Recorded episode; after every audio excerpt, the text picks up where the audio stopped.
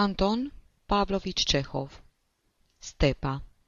Capitolul 4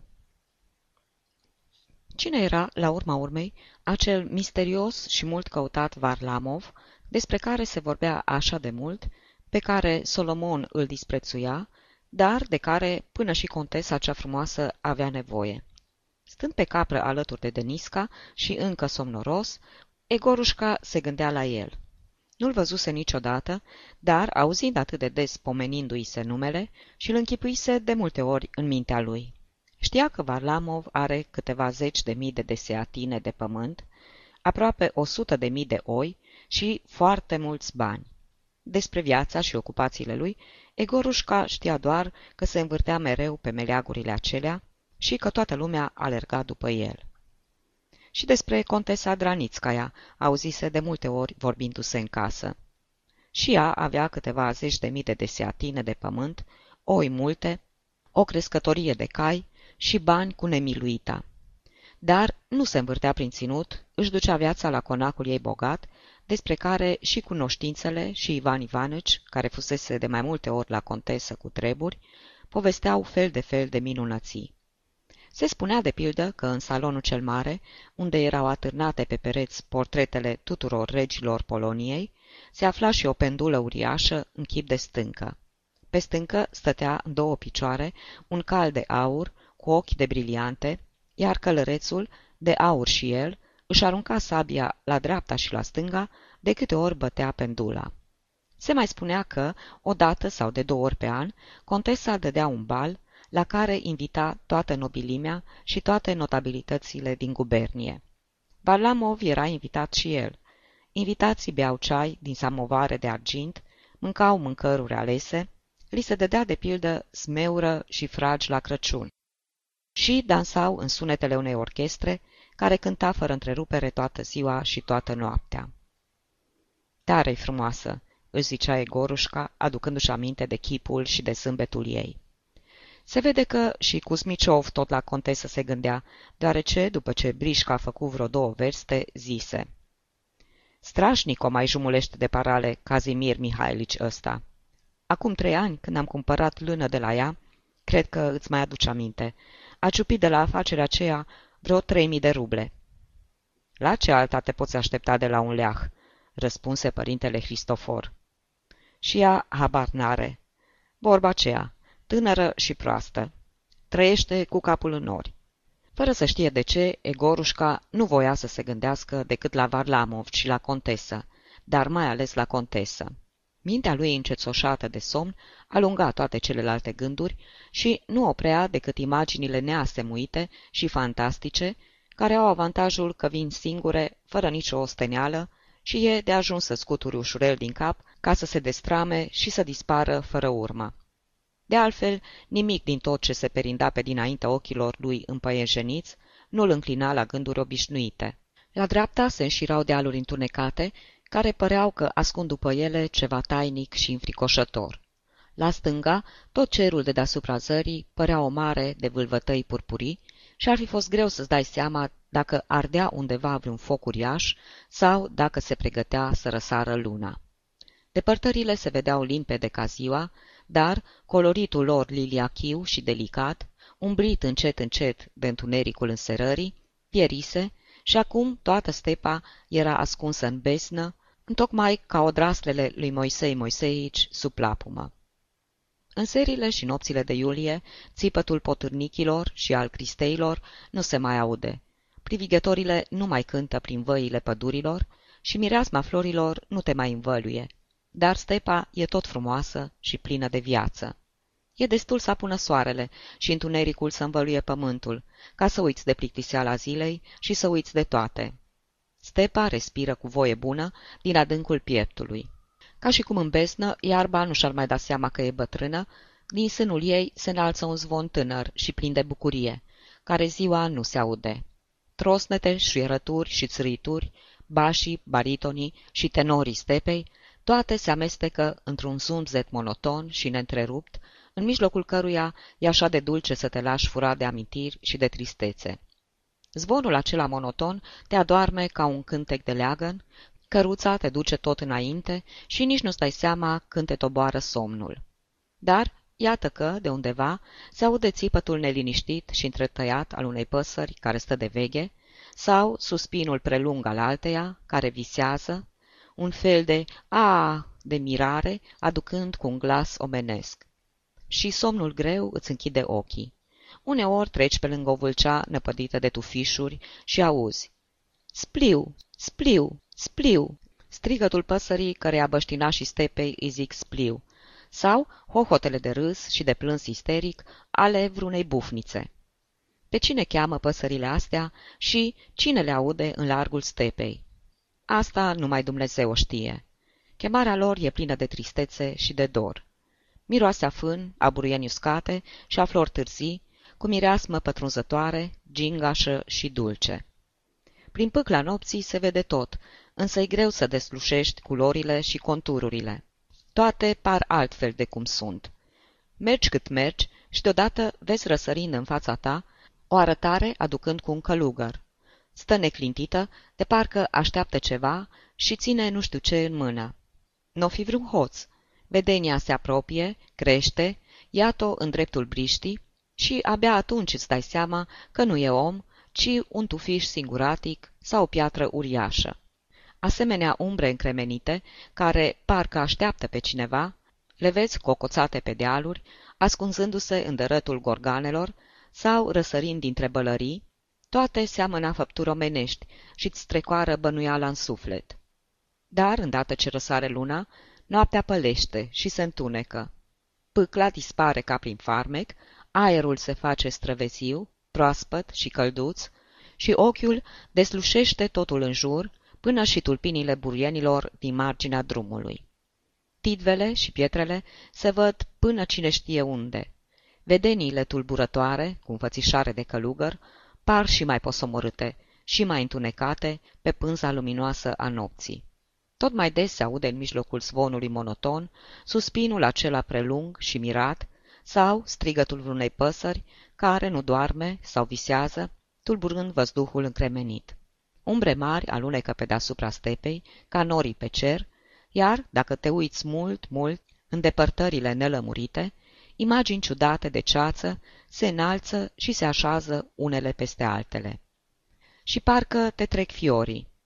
Dar, dacă arunci o privire spre cerul de un verde șters, presărat cu stele și fără o scamă de nor, fără o pată, încep să înțelegi de ce văzduhul cald e neclintit și de ce natura stă la pândă, temându-se parcă să se miște. Nu vrea să piardă nicio clipă din viață. De cerul adânc și necuprins nu-ți poți da seama cu adevărat decât pe mare sau în stepă, în nopțile cu lună.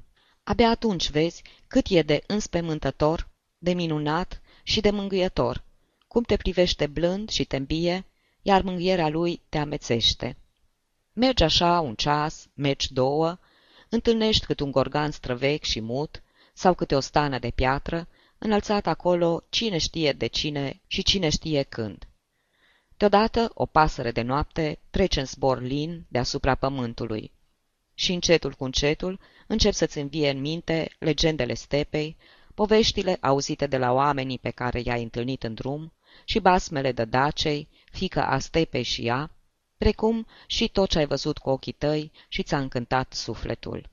Și atunci, în țărâitul greierilor, în vedenile și în gorganele misterioase, în cerul albastru, în lumina rece a lunii, în zborul păsării de noapte, într-un cuvânt, în tot ce cuprins cu ochiul și cu urechea, încep să bănuiești triumful frumuseții și al tinereții. Simți cum îți sporesc puterile și te cuprinde o sete pătimașă de viață.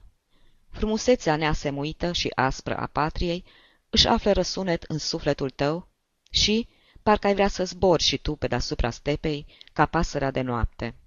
Totuși, în acel triumf al frumuseții și în belșugul acela de fericire, se simte o încordare și o tristețe, ca și cum stepa și-ar da seama că e nesfârșit de singură și că bogățiile și minunățiile ei, care ar putea inspira poeții, se pierd fără folos pentru oameni, de nimeni cântate și nimănui trebuitoare. Iar, prin freamătul ei vesel, răzbate o rugă tânguitoare și desnădăjduită. dați-mi un cântăreț, dați-mi un cântăreț. Pârr! Bună seara, Pantelei! Toate bune?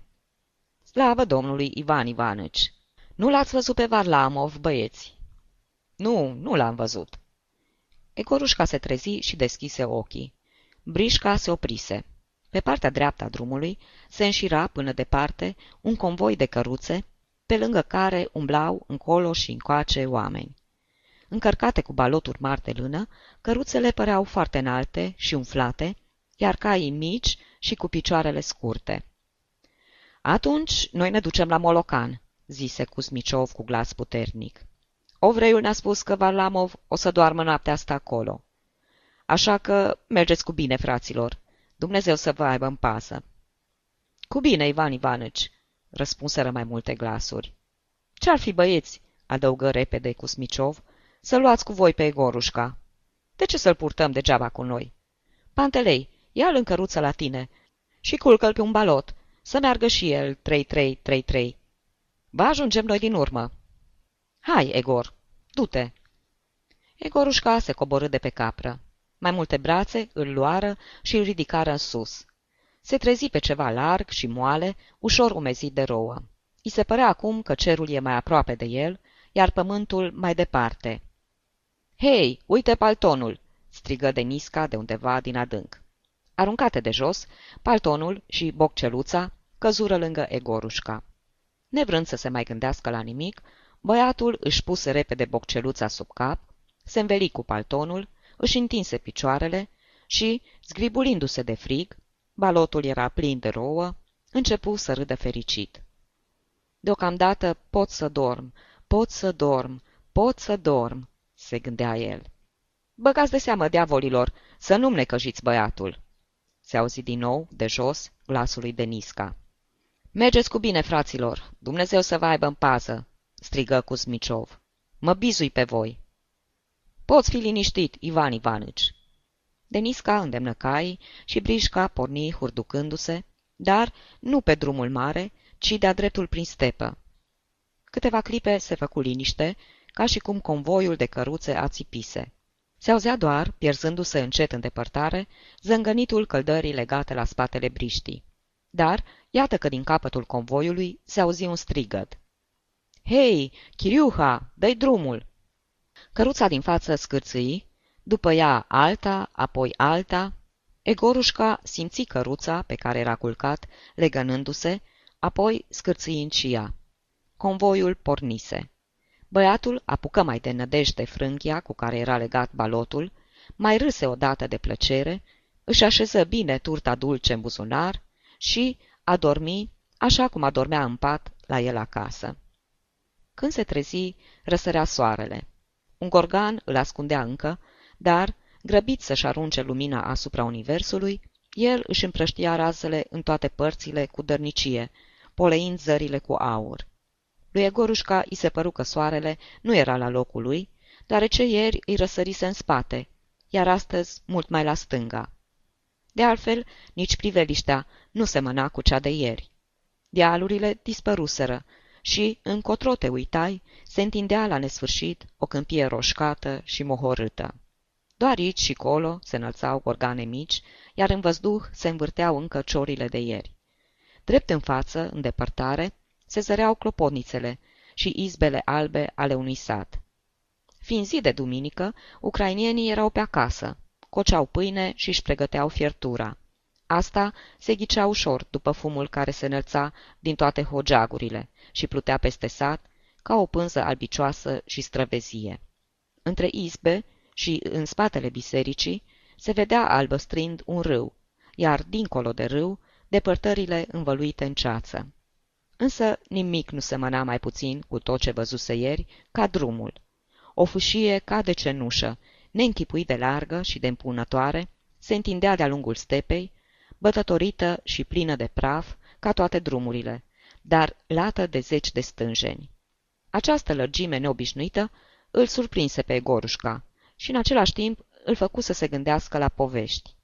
Cine putea să meargă pe un drum ca acela? Cine avea nevoie de atâta lărgime? Era ciudat, era de neînțeles. Ai crede că în Rusia mai trăiau încă uriași, cu pasul de un stânjen, ca Ilia Muromeț, sau Solovei Tâlharul, și că nici cailor uriași nu pieriseră. Măsurând drumul cu ochii, Egorușca își închipui șase care cu roți înalte, ca acelea din cartea de istoria religiei, gonind alături, unul lângă altul. Cu roțile uriașe, trase de câte șase cai sălbatici, ca turbați, stârnind nor de praf până la cer, carele erau mânate de oameni cum nu poți vedea decât în vis sau în basme. Și, ce bine s-ar potrivi aceste plăsmuiri ale minții lui, dacă ele ar exista într-adevăr, cu stepa și cu drumul acela.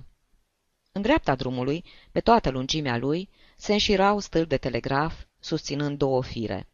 Urmărindu-i, îi vedeai cum se fac tot mai mici, cum dispar în sat, în spatele izbelor și în verdeață, apoi răsar din nou în depărtarea liliachie, ca niște bețișoare subțiri sau ca niște creioane înfipte în pământ.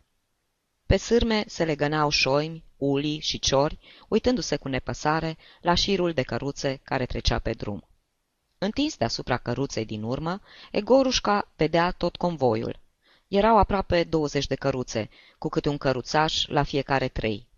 Pe lângă căruța în care era Egorușca, mergea un bătrân cu barba căruntă, tot atât de pirpiriu și de mărunțel ca și părintele Cristofor, dar cu fața arsă de soare, aspră și îngândurată. Poate că bătrânul nu era nici aspru și nici îngândurat, însă pleoapele roșii și nasul lung și ascuțit dădeau feței lui o înfățișare aspră și rece, cum au mai cu seamă oamenii deprinși să se gândească numai la lucruri grave și să fie totdeauna singuri. Purta, ca și părintele Cristofor, o pălărie cu boruri largi, dar nu boierească, ci o biată pălărie de pâslă cafenie, având mai curând forma unui con retezat decât a unui cilindru. Umbla desculț, dintr-un obicei căpătat pe semne în iernile grele, când de atâtea ori înghețase pășind pe lângă căruță, se plesnea mereu cu palmele peste coapse și tropăia din picioare. Văzându-l pe Egorușca treaz, se uită la el și îl întrebă, scribulindu-se ca de frig. Ei, te-ai trezit, flăcăoașule? Ești feciorul Ivan Ivanici?" Nu, is nepot." Aha, va să zic că ești nepotul lui Ivan Ivaneci." Iaca, eu mi-am scos cismele și merg desculț. Îs beteag de picioare. Mi-au degerat. Și fără cisme mi-e mai ușor. Da, mi-e mai ușor, flăcăuașule. Fără cisme, zic. Cum s-ar zice, ești nepot? Bun om, cei drept e drept. Să-ți dea Dumnezeu sănătate. Cei drept e drept. Vorbesc de Ivan Ivanăci. Acum s-a dus la Molocan. Miluiește-ne pe noi, Dumnezeule. Bătrânul vorbea întretăiat, cu opriri, aproape fără să deschidă gura, de parcă era cine știe ce ger. Pronunța cu greu labialele, bâlbindu-se, ca și cum îi înghețase buzele. Cât vorbi cu Egorușca, nu zâmbi măcar o singură dată. Părea să fie un om ursuz. Mai încolo, lângă cea de-a treia căruță, mergea cu biciul în mână, un bărbat într-un suman lung, roșcat, cu șapcă și cu cisme, cu carâmbii îngrețiți ca armonicile. Nu era bătrân, avea doar vreo 40 de ani. Când își întoarse capul, Egorușca îi văzu fața lungă și roșie, cu barbă rară, de țap și cu un neg mare, ca un burete, sub ochiul drept. Afară de negul acela urât, omul mai avea încă o ciudățenie, care te izbea de la început. Își ținea biciul mâna stângă, iar cu dreapta făcea așa de parcă dirija un cor nevăzut. Din când în când își punea biciul sub soară și atunci dirija cu amândouă mâinile, bombănind nu știu ce pe sub mustăți. Căruțașul următor era deșirat și țapăn, cu umerii lăsați în jos și cu spinarea ca o scândură. Se ținea drept, de parcă mășăluia în front sau parcă înghițise o prăjină. Nu-și bălăbănea mâinile, lăsându-le să-i atârne ca două bețe, și pășea ca și cum era de lemn, ca soldații jucărie, abia îndoindu-și genunchii și căutând să facă pași cât mai mari. În timp ce bătrânul și căruțașul, cel cu negul ca un burete, făceau doi pași, el nu făcea decât unul, și de aceea părea că merge mai încet decât ceilalți și rămâne mereu în urmă. Era legat la obraz cu o cârpă, iar pe cap avea un fel de tichie de călugăr. Purta o rubașcă ucraineană, numai zdrențe, șalvari albaștri, lungi și opinci. Pe cei care mergeau mai către capul convoiului, Egorușca nu-i mai putut vedea bine. Se întinse pe burtă, făcu o găurice în balot și, neavând ce face, începu să răsucească fire de lână. Bătrânul, care mergea pe lângă căruță, se dovedi mai puțin aspru și grav de cum îi arăta chipul. Își dăduse drumul la gură și acum nu se mai putea opri. Și unde te duci?" îl întrebă el, tropăind din picioare. La învățătură," îi răspunse Egorușca. La învățătură. Aha. Ei, să-ți ajute Maica Domnului. Va să zic așa. E bine să ai o minte, dar dacă ai două, e și mai bine. Unuia îi dă Dumnezeu numai una, altuia două, iar altuia îi dă și trei. Să știi. Una cu care l-a făcut maică sa, alta pe care o capătă de la învățătură și alta de la viața cea bună. Și tare bine, frățioare, de acela care are trei minți. Că și de trăi trăiește ușor și de murit moare ușor. De murit, zic, că doar cu toții suntem muritori. Moșneagul se scărpină pe frunte, își ridică spre Gorușca ochii înroșiți și urmă. Și boierul de la Slavia Noserț și-a trimis anul trecut feciorul la învățătură. Nu știu cum o fi scoțând-o la cap cu cartea, însă e băiat bun. Să le dea Dumnezeu sănătate că boier de treabă. Și, cum îți spun, l-au dat la învățătură. La Sleavanopserbsk, așa o școală, nu e acolo. La târgu e frumos, nimic de zis. Este o școală, dar de cele obișnuite, pentru oamenii de rând, că din cele în care să te faci tobă de carte nu se pomenește. N-avem. De ce să nu spunem adevărul adevărat? Cum te cheamă? Egorușca. Egorâi, cum s-ar zice. Marele mucenic Egorghie, biruitorul, cu praznicul la 23 aprilie. Eu port numele Sfântului Pantelei. Pantelei Zaharov Holodov, că Holodov ne zice. De felul meu îs din Tim, poate că ai auzit, din gubernia Kursk. Frații mei s-au făcut târcoveți și au fiecare câte un meșteșug la oraș. Dar eu am rămas mujic. Am rămas mujic. Acum vreo șapte ani m-am repezit pe acolo, adică pe acasă. Am fost și în sat și la târg. La tim, cum s-ar zice. Pe atunci, slavă Domnului, trăiau toți și erau sănătoși. Acum nu mai știu. Poate o fi murit vreunul. Nu-i vorbă, le-a venit și vremea, că toți îs bătrâni. Unii chiar mai bătrâni ca mine. Moartea n-are de ce să ne sperie, nu mai se înțelege să nu mor nepocăit. Nimica nu-i mai rău decât să mor nepocăit. O asemenea moarte e într-o bucuria satanei. Iar dacă vrei să mor pocăit, ca să nu fii oprit să intri în împărăția cerurilor, apoi trebuie să te rogi Sfinte Mucenice Varvara. Ea e cea care pune cuvânt pe lângă cel de sus. Numai ea și nimeni altul. Așa a fost rânduit de Dumnezeu, fiecare să aibă cuvânt, să-i se roage într-o iertarea păcatelor. Pantelei vorbea mereu, fără să-i pese dacă Egorușca îl ascultă sau ba. Vorbea istovit, mai mult mormăind în barbă, monoton, fără să ridice sau să coboare glasul și izbuti să-i spună multe în timp puțin. Vorbea deslânat, fără nicio legătură și tot lucruri care nu-l priveau pe Egorușca. Poate că vorbea numai așa, ca să-și cumpănească gândurile cu glas, după o noapte de tăcere, și să se încredințeze că toate erau la locul lor. După ce sfârși cu pocăința, lui iarăși vorba de Maxim Nicolaevici al lui. Și, cum spuneam, și-a dat flăcăul la învățătură. Da, vezi, l-a dat. În clipa aceea, unul dintre căruțașii care mergeau cu mult înainte, în capul convoiului, se repezi, fără veste, spre marginea drumului și începu să lovească cu biciul în pământ. Era un bărbat voinic, de cel mult 30 de ani, înalt și lat în numeri, cu părul bălai și creț plesnea de sănătate. Judecând după zvâcniturile umerilor și după setea cu care repezea biciul, se vedea bine că lovește o vietate. Alt căruțaș, scund și bine legat, cu barba neagră și deasă, în vestă și cu rubașca scoasă peste pantaloni, alergă și el într-acolo și aproape înecându-se într-un râs întretăiat de tuse, strigă cu glas gros. Fraților, Dâmov a ucis o viperă, pe cinstea mea. Sunt oameni cărora le poți cântări într-o clipă mintea, după glasul și după râsul lor.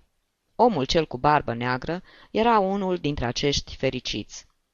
Din glasul și din râsul lui ieșea la iveală o nemaipomenită prostie. Sfârșind ce avea de făcut cu biciul, Dâmov, cel bălai, ridică de la pământ o codirișcă, ceva ca o frânghie, aruncând-o spre căruțe. Asta nu-i viperă, asta e șarpe de casă!" strigă cineva.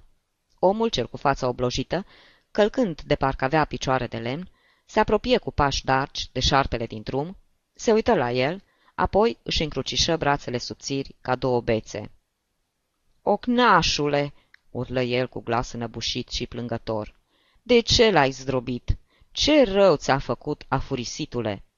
Nu vezi că ai ucis un șarpe de casă? Ce ai zice să-ți facă și ție cineva una ca asta?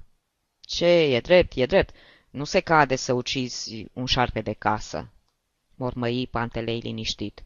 Nu se cade, doar nu-i năpârcă.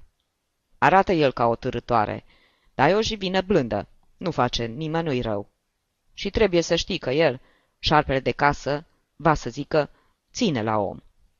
Lui Dâmov și omului cu barba neagră le era rușine pe semne, deoarece începură să râdă tare și, fără să răspundă la ocările celorlalți, se îndreptară încet spre căruțele lor. Când cea din urmă căruță ajunse în dreptul locului unde zăcea șarpele, omul cu fața oblojită, care stătea tot acolo, se întoarse către Pantelei și îl întrebă cu glas plângător. Spune și dumneata, moșule, de ce a ucis șarpele de casă? Abia acum văzu Egorușca că omul avea ochii mici și stinși, iar fața lui pămintie și bolnăvicioasă părea stinsă și ea. Bărbia era umflată și roșie, aproape stacojie. Te întreb, moșule, de ce l-a ucis?" Repetă el, pornind în pas cu pantelei. E un prost. Avea pe semne mâncărime la palme. De aceea l-a ucis," îi răspunse bătrânul. Și doar, nu se cade să ucizi un șarpe de casă. Ce e drept, e drept. Numai că dâmov al nostru e cam într-o ureche. Asta se știe. Și când îl apucă, ar ucide orice iese în cale. Nu-i vorbă că nici Chiriuhan nu mai breaz. În loc să sară în apărarea șarpelui, el îi tot dădea cu hi-hi-hi și ho-ho-ho. Dar tu nu trebuie să te superi, Vasea. De ce să te superi? L-a ucis și basta, Dumnezeu cu ei. Dâmov e un smintit, iar Chiriuha un dobitoc. Nu-i nimic. Oameni proști, oameni fără judecată. Dumnezeu cu ei. Iaca, Emelian n-ar ucide niciodată ceva ce nu se cade. Adevărat, niciodată, fiindcă e om cu carte, pe când aceia îs niște proști. Emelian, asta e știut, nu s-ar atinge. Auzindu-și numele, căruțașul cel cu suman roșcat și cu negul ca un burete, care părea că dirigează mereu un cor nevăzut, se opri din mers și, așteptându-i pe Pantelei și pe Vasea să îl ajungă din urmă, porni alături de ei. Despre ce vorbeați?" întrebă el cu glas răgușit și înfundat. Iaca, Vasea s-a supărat," îi răspunse Pantelei. Și spun și eu ca să-l împac fel de fel de vorbe." Of, picioarele mele cele betege și degerate. Of, tocmai acum v-a apucat, în zi de Sfântă Duminică, ziua Domnului. Te dor din pricină că umbli mult, îi zise Vasea. Nu, flăcăule, nu, asta nu-i din pricina umblatului. Din potrivă, când umblu, parcă mi-e mai la îndemână, dar când mă culc și mă încălzesc, apoi e prăpăd. Mi-e mai îndemână când umblu. Emelian, cel cu sumanul roșcat, se vârâ între Pantelei și Vasea și ridică mâna, de parcă ceilalți doi erau gata să înceapă a cânta. După ce își legănă mâna de câteva ori prin aer, o lăsă în jos, gemând cu deznădejde. Eh, s-a dus glasul meu, oftă el. S-a dus, vai de păcatele mele. Toată noaptea și toată dimineața mi-a umblat prin minte cântarea, Doamne miluiește, întretăita cântare pe care am cântat-o la colonia lui Marinovski. Uite, o am colea în minte, îmi stă pe limbă. Gata, gata să-i dau drumul. Și nu pot. Nu mai am glas. Tăcu câteva clipe, chinuit de un gând, apoi urmă. 15 ani am cântat în cor. În toată uzina de la Lugansk nimeni n-avea un glas ca al meu. Dar de când m-a pus necuratul, de m-am scăldat în doneț, iaca, îs trei ani de atunci. Nu mai pot lua o notă. Am răcit la gât. Iar fără glas, sunt ca un muncitor fără brațe. Asta așa-i, în cuvință Pantelei. Ce mai încolo și încoace? Sunt un om pierdut și basta. Deodată Vasea îl sări pe Gorușca. Ochii îi se umeziră și îi se făcură și mai mici. Cum s-ar zice, merge și cu conașul cu noi, strigă el, acoperindu-și nasul cu mâneca, de parcă era rușine. Ia te uită, ce căruțaș grozav avem! Haide, rămâi cu noi, să umbli cu căruțele și să cari lână. Gândul că un cuconaș ca acela ar putea să ajungă căruțaș, îi se păru fără îndoială neașteptat și plin de haz, deoarece începu să râdă în gura mare, brodând înainte pe aceeași temă. Emelian ridică și el ochii spre Gorușca, întreacăt și cu nepăsare. Era cufundat în gândurile lui și dacă n-ar fi fost Vasea, nici nu l-ar fi luat în seamă pe băiat. În mai puțin de cinci minute, începu din nou să dea dintr-o mână, căutând să-i facă pe tovară și lui de drum să se pătrundă de frumusețea acelui Doamne miluiește, care se cântă la colunii și de care își adusese aminte noaptea aceea. Apoi își vârâ biciul sub soară și începu să dea din amândouă mâinile. La o verstă de sat, convoiul de căruțe se opri lângă o fântână cu cumpănă. Chiriuha, cel cu barba neagră, dădu drumul ciuturii, apoi se lungi cu burta pe colacul fântânii și își vârâ în gaura întunecată, capul spurlit, umerii și o parte din trunchi, așa fel încât Egorușca nu-i mai vedea decât picioarele scurte, care abia mai atingeau pământul. Zărindu-și chipul răsfrânt în apa din adânc, Chiriuha se bucură grozav și izbucni într-un râs prostesc și gros, la care ecoul fântânii se grăbi să răspundă pe același ton. Când se ridică, fața și gâtul lui erau roșii ca para focului. Cel din tâi se repezi la ciutura cu apă Dimov. Înghițea și râdea. Din când în când își scotea capul din ciutură și spunea ceva de haz lui Chiriuha. Când termină de băut, se întoarse și aruncă în gura mare, de răsună toată stepa, câteva vorbe de rușine, vreo cinci. Egorușca nu știa ce înseamnă acele vorbe, dar știa că smurdare. Știa câte scârbă le făceau vorbele acelea părinților și cunoscuților, și chiar și lui, fără să înțeleagă de ce. Se deprinsese să creadă că numai bețivii și scandalagii se bucură de dreptul de a le striga în gura mare. Își aminti cum ucisese Dâmov șarpele de casă și, ascultând mai cu luarea minte râsul lui, simți deodată o pornire dușmănoasă împotriva omului aceluia. Ca un făcut, chiar în clipa aceea, Dâmov îl zări pe Gorușca coborând din căruță și îndreptându-se spre fântână. Căruțașul izbucni în râs și strigă. Ia uitați-vă, fraților, Moș Pantelei a născut azi noapte un băiat. Chiriuha se necă de râs. După el mai râse nu știu cine. Egorușca se roșii tot și se gândi că Dimov trebuie să fie, fără îndoială, un om grozav de rău. Așa cum stătea, cu capul gol și cu cămașa descheiată la piept, cu părul bălai și cârlionțat, Dâmov părea frumos și neobișnuit de puternic. Fiecare mișcare pe care o făcea scotea la iveală pe omul bun de glumă, pe voinicul conștient de forța lui. Stătea cu mâinile în șolduri și își învârtea umerii, vorbea și râdea mai tare decât toți și îți făcea impresia că se pregătește să ridice cu o singură mână o greutate atât de mare încât să sperie pe toată lumea. Privirea lui veselă și batjocoritoare se strecura când de-a lungul drumului, când la șirul de căruțe, când la cer, fără să se oprească nicăieri. Ai fi zis că, neavând ce face, căuta ori încă o vietate să o ucidă, ori să-și bată joc de cineva. Se vedea bine că nu se temea de nimeni, că era gata să facă orice i-ar fi trăsnit prin cap și că nu-i pasă de ce gândește Gorușca despre el. Iar băiatul, care nu-i putea suferi nici fața frumoasă, nici părul roșcat și nici puterea lui, îl asculta cum râde, scârbit și înfricoșat, chinuindu-și mintea să născocească o vorbă de ocară, cât mai usturătoare, și să se răzbune. Pantelei se apropie și el de fântână.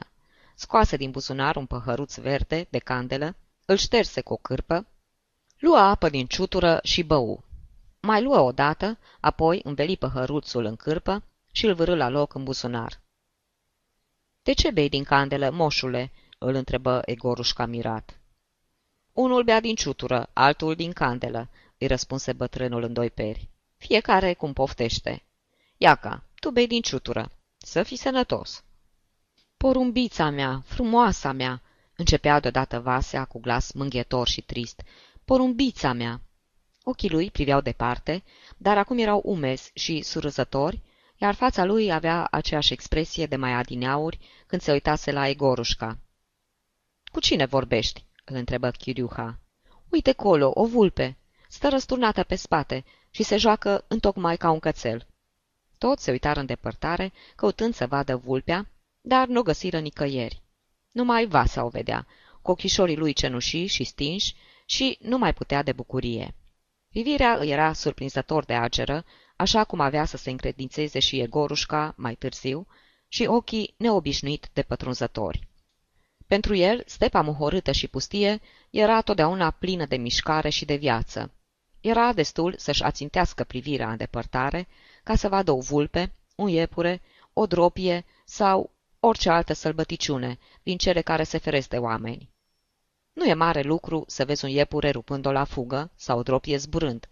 Oricine a umblat prin stepă a avut prilejul să surprindă asemenea priveliști. Dar nu e dat oricui să vadă sălbăticiunile în viața lor de toate zilele, când nu aleargă, nu se ascund și nu se uită cu spaimă în toate părțile. Iar Vasea vedea și cum se joacă vulpile, și cum își spală iepurii botul cu lăbuțele, și cum își netezesc dropiile penele, și cum își aleg ținta spârcacii.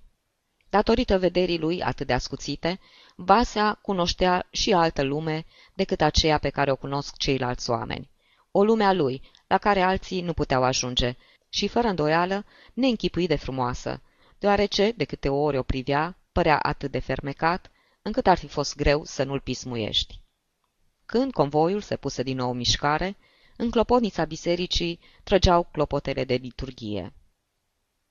Sfârșitul capitolului 4